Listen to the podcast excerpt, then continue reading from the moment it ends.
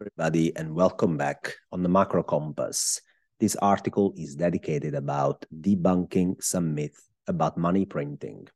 And the title goes like, all they told you about money printing is really, really wrong. Now, without properly understanding money, it's basically impossible to connect the countless dots of the global macro puzzle. Yet, we assume that we know all about money. Universities, mainstream economic courses, they all teach us that governments need money to fund their spending. Central banks can print money, the money we use, and commercial banks kind of multiply or lend away customers' money in a fractional reserve banking system. All of that is literally wrong. Our monetary and credit system instead envisages two distinct tiers of money real economy money and financial sector money. Now, governments and commercial banks have the ability to print real economy money. That's the money that we use as households. That's the money that's potentially inflationary. Central banks instead have the ability to only print financial sector money. That's interbank money, interbank liquidity. In this article, we will discuss these two main forms of money in details, go through the basic mechanics of real economy and financial sector money printing, and debunk the most common money printing myths. Now, let's first define the two main tiers of money and why do we care about them from a global macro asset allocation point of view. As we said, there are two main tiers of money. The first is real economy money, and is the one used by non financial private sector agents, which is households, corporates, it's us. We use this form of real economy money to make transactions that contribute to economic activity. The more real economy money out there, everything else equal, the more likely that economic growth will be stronger. And also a rapid increase in this amount of money at a time when the supply of goods and services cannot adjust upwards will most likely generate strong inflationary pressures. In other words, rapid changes in the amount of real economy money, the one that we use, generally tend to anticipate rapid changes in economic growth and inflation. It's very important, therefore, to understand and measure how this real economy money develops for asset allocation. Financial sector money, instead, is the one used by financial entities, mostly banks, but also pension funds, asset managers, and so on. And the more financial sector money out there, the more likely these financial agents will be over time to engage in riskier activities and buy riskier assets in an attempt to generate better returns. In other words, the level and the rate of change of this financial sector money tells us about the attitude that financial institutions are likely to have towards taking risks. Also, very important to know when it comes to asset allocation. Now, to the point what is real economy money, what is financial sector money, and who prints what. Point number one commercial banks and governments print real economy money, not central banks. Let's explain this.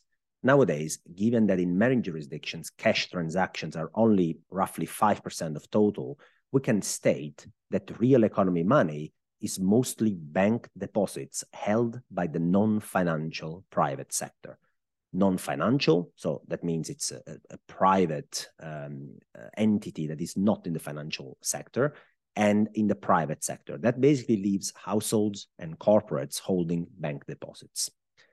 How are these bank deposits held by the non-financial private sector created? They are created in two ways. A, every time a commercial bank makes a loan. Every time they make a loan, new real economy money is created because banks do not lend reserves or they do not lend existing deposits.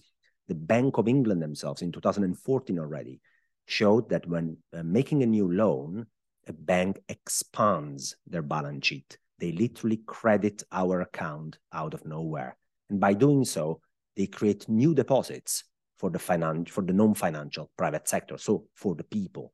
You can see the chart in the article that shows how every time a bank lends, effectively it expands their balance sheet, it creates a new loan and it creates a new deposit. It basically creates new money, new spendable real economy money for consumers.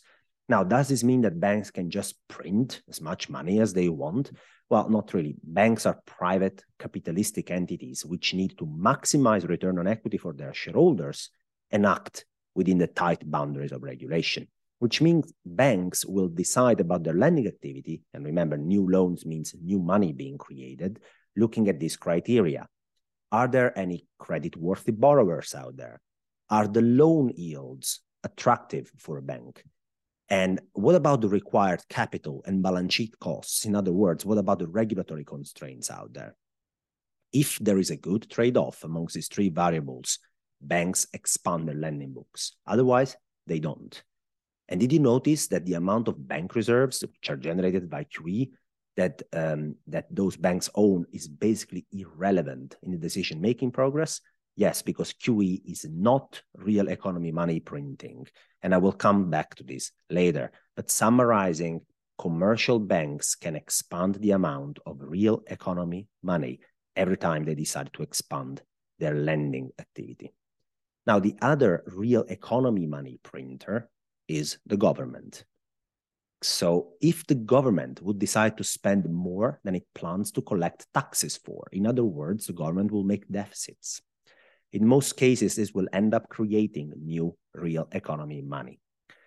Government deficits increases the net worth of the private sector, and it doesn't even add the liability to the private sector. It's literally increasing the asset of the private sector without increasing the liabilities of the private sector.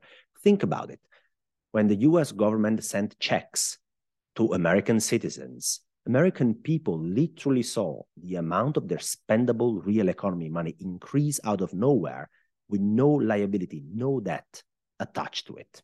As you can see in the scheme that I posted in the article, that basically looks at what happens to governments, central banks, commercial banks, and the private sector after government deficit spending, you can see how government deficit spending increases the amount of non-financial sector non-financial private sector deposits, which if you remember is real economy money. This is true as long as households don't need to finance the government, don't need to purchase the treasuries issued by the government itself, in most cases, that is correct because those bonds are bought by financial institution or the central bank.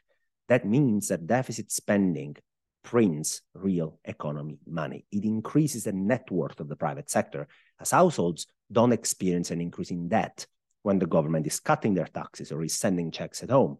In other words, the government deficits boosts the financial wealth of the private sector.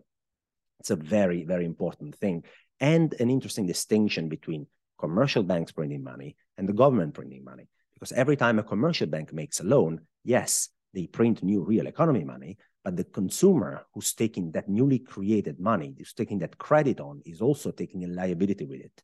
Think of a mortgage. A bank is crediting your account. Yes, you can buy a house with money you didn't have, it's being created out of nowhere, but also a loan, a liability is being created. Your mortgage, you need to repay your debt over time. When the government spends in deficit otherwise, and you are not funding the government by buying the treasuries they issue because the central bank or the commercial bank is doing that for you, what you get is an increase in your assets. You get more money because the government is cutting your taxes, the government is sending money directly to you, and you do not get an attached liability to it. Now, as shown, banks and governments print real economy money. In the big picture, that's really important because this real economy money printing boosts aggregate demand and it can lead also to inflationary pressures.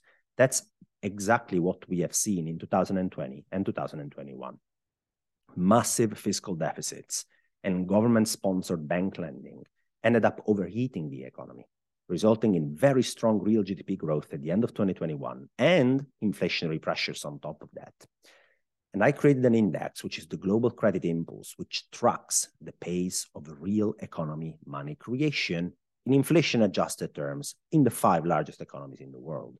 And as you can see in the chart again, rapid changes in the amount of real economy money anticipate rapid changes in economic growth. It's very important to understand who prints real economy money and track it because it's relevant for asset allocation. Now, the second form of money, financial sector money. Central banks can increase or decrease the amount of financial sector money. Via quantitative easing and other monetary policy operations, central banks print bank reserves. You can think of bank reserves as money for banks. Banks use those reserves to settle transactions against each other, engage in monetary plumbing operations, repo, reverse repo with each other. The main point is that reserves can only be used by entities with the Fed, with the central bank account.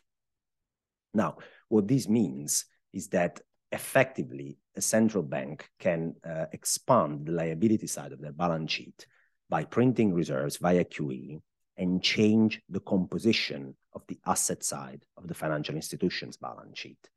When they do QE, they buy bonds from them, they take away bonds from the system, and they swap them for bank reserves. The interbank system as a whole cannot refuse this transaction. This transaction needs to happen, and there is always a clearing price for QE transactions. In aggregate, the banking system, the financial system, will have less bonds and more bank reserves. It's a swap in the composition of their balance sheet. As said before, banks do not lend reserves to the real economy. Nobody can use reserves if they do not have an account at the Fed or at the central bank. And I don't know about you, but I don't have an account at the central bank. Reserves cannot be used in the real economy. So it doesn't matter how many reserves you throw at banks. You can throw as many as you want to them, and it won't change their stance when it comes to lending. And Japan showed us in the early 2000s already that this is exactly what happens. Bank reserves doubled in five years as the Bank of Japan went on with QE, and yet bank loans actually shrank by 25% in the same period. With double the amount of reserves, banks lend less. Now, this goes to show that the central bank can create financial sector money, but that financial sector money does not enter the real economy. The other important and less known form of financial sector money is bank deposits held by non-bank financial institutions. And I'm talking about asset managers, pension funds. They own bank deposits. Now, when the central bank purchases bonds from a pension fund, for example, via QE, what happens? The pension fund now has less bonds and more deposits. These deposits held by a pension fund or an asset manager, though, are not real economy money. They are financial sector money. The pension fund cannot directly spend them in activities that boost nominal GDP growth but it can and it will use them to maybe purchase other financial assets. Financial sector money are stuck within the financial system, either within the interbank system or within the overall financial system, but they do not enter the real economy directly. Bank deposits held by non-banks, pension funds, asset managers, are another form of financial sector money. Now, think about it. If financial institutions, banks, and other financial institutions are deprived of their bonds and they're stashed with excess reserves if they are a bank, or deposits if they are another financial institution, as long as volatility is low and the economy is not falling apart, all these financial institutions over time are likely to try and rebalance their portfolio back to risk assets. Now, that means that the more financial sector money out there, be it reserves for banks, or bank deposits held by pension funds and asset managers, the more likely it is that those financial agents will try over time to engage in riskier activities and chase riskier assets in an attempt to generate better returns with this financial sector money. This is why tracking the level and the rate of change in bank reserves and more broadly in financial sector money is also very important for global macro asset allocation. So recapping, guys, there are two main forms of money real economy money and financial sector money. Real economy money is the money that we use. It's used by non-financial private sector agents. We use real economy money to contribute to economic activity. The more real economy out, money out there, all else equal, the more likely economic growth will be stronger. And also, if we print a lot of this real economy money all at once, there is quite a high chance that inflation will pop up as well who prints real economy money? Not the central bank, but governments and commercial banks. And the aggregate amount of real economy money out there is tracked via my global credit impulse together with the rate of change of this amount of money. Financial sector money instead is the one used by financial entities, mostly by banks, and those are called bank reserves, but also by non-bank financial institutions, pension funds, asset managers, they own deposits yes, those are bank deposits, but they cannot be spent in the real economy by these agents. So those are financial sector money too. the more financial sector money out there, the more likely that financial agents over time will try to engage in riskier activities, chase risk assets because they want to generate better returns with this abundant amount of financial sector money out there. In other words, they'll be trying to take more risks. So where do we stand today? How much real economy money, how much financial sector money out there? Has there been an increase? Has there been a decrease in these two different tiers of money? Well, today, both the pace of creation of financial sector money, I tracked bank reserves in the chart, and real economy money tracked by my global credit impulse is consistently pointing downwards. That generally is a bad combination for risk assets, that is, as it anticipates weaker economic growth, weaker nominal growth in general, and wider credit spreads, more difficult periods ahead for risk assets. To wrap it up, guys, one final thought about how safe your money is as well. One good way to think about the safety of your money or your bank deposit in our, in our economy is to ask yourself, whose liability is actually my money? Think about it. If you have a bank deposit and you are in the US, for instance, of less than $250,000, implicitly, your money is a liability of the government because even if the bank defaults, the FDIC insurance over time will be able to reimburse you for amounts below $250,000. So you're basically running the risk of the US government. Invest in a T-bill that matures every three months. It's also a form of money, a bit less illiquid, but it is a form of money. Your money is the direct liability of the US government because those T-bills are issued by the government of the United States. If you go above $250,000 on a bank deposit, then the money above that amount is the unsecured liability of the commercial bank. If the bank goes belly up, your money is literally gone. Money parked on a crypto exchange like FTX, well, that's liability of SBF, uh, and uh, that hasn't gone very well. So always think about whose liability is my money to get an assessment of the embedded risk in your bank deposits and the credit, uh, the credit worthiness of your money in today's monetary system. Guys, this was it for today. Thanks for listening until now. Of course, I appreciate if you share the article and the word about the macro compass with friends. Finally, a quick reminder from January 1st, getting access to this content and much more that will be available on the Macro Compass platform will require a paid subscription. But there is an exclusive offer for loyal The Macro Compass reader and listeners. You can get it now and pay only eight months instead of 12. The offer is time limited though. It runs for only three more days until November the 30th. And out of the 2,000 available spots initially, there are only 145 left, of which roughly 20 for pro subscribers. This is the last round effectively.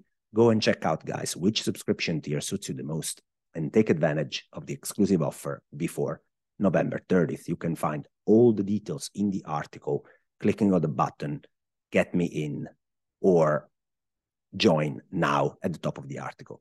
Thanks for listening, guys, and we will talk again next week.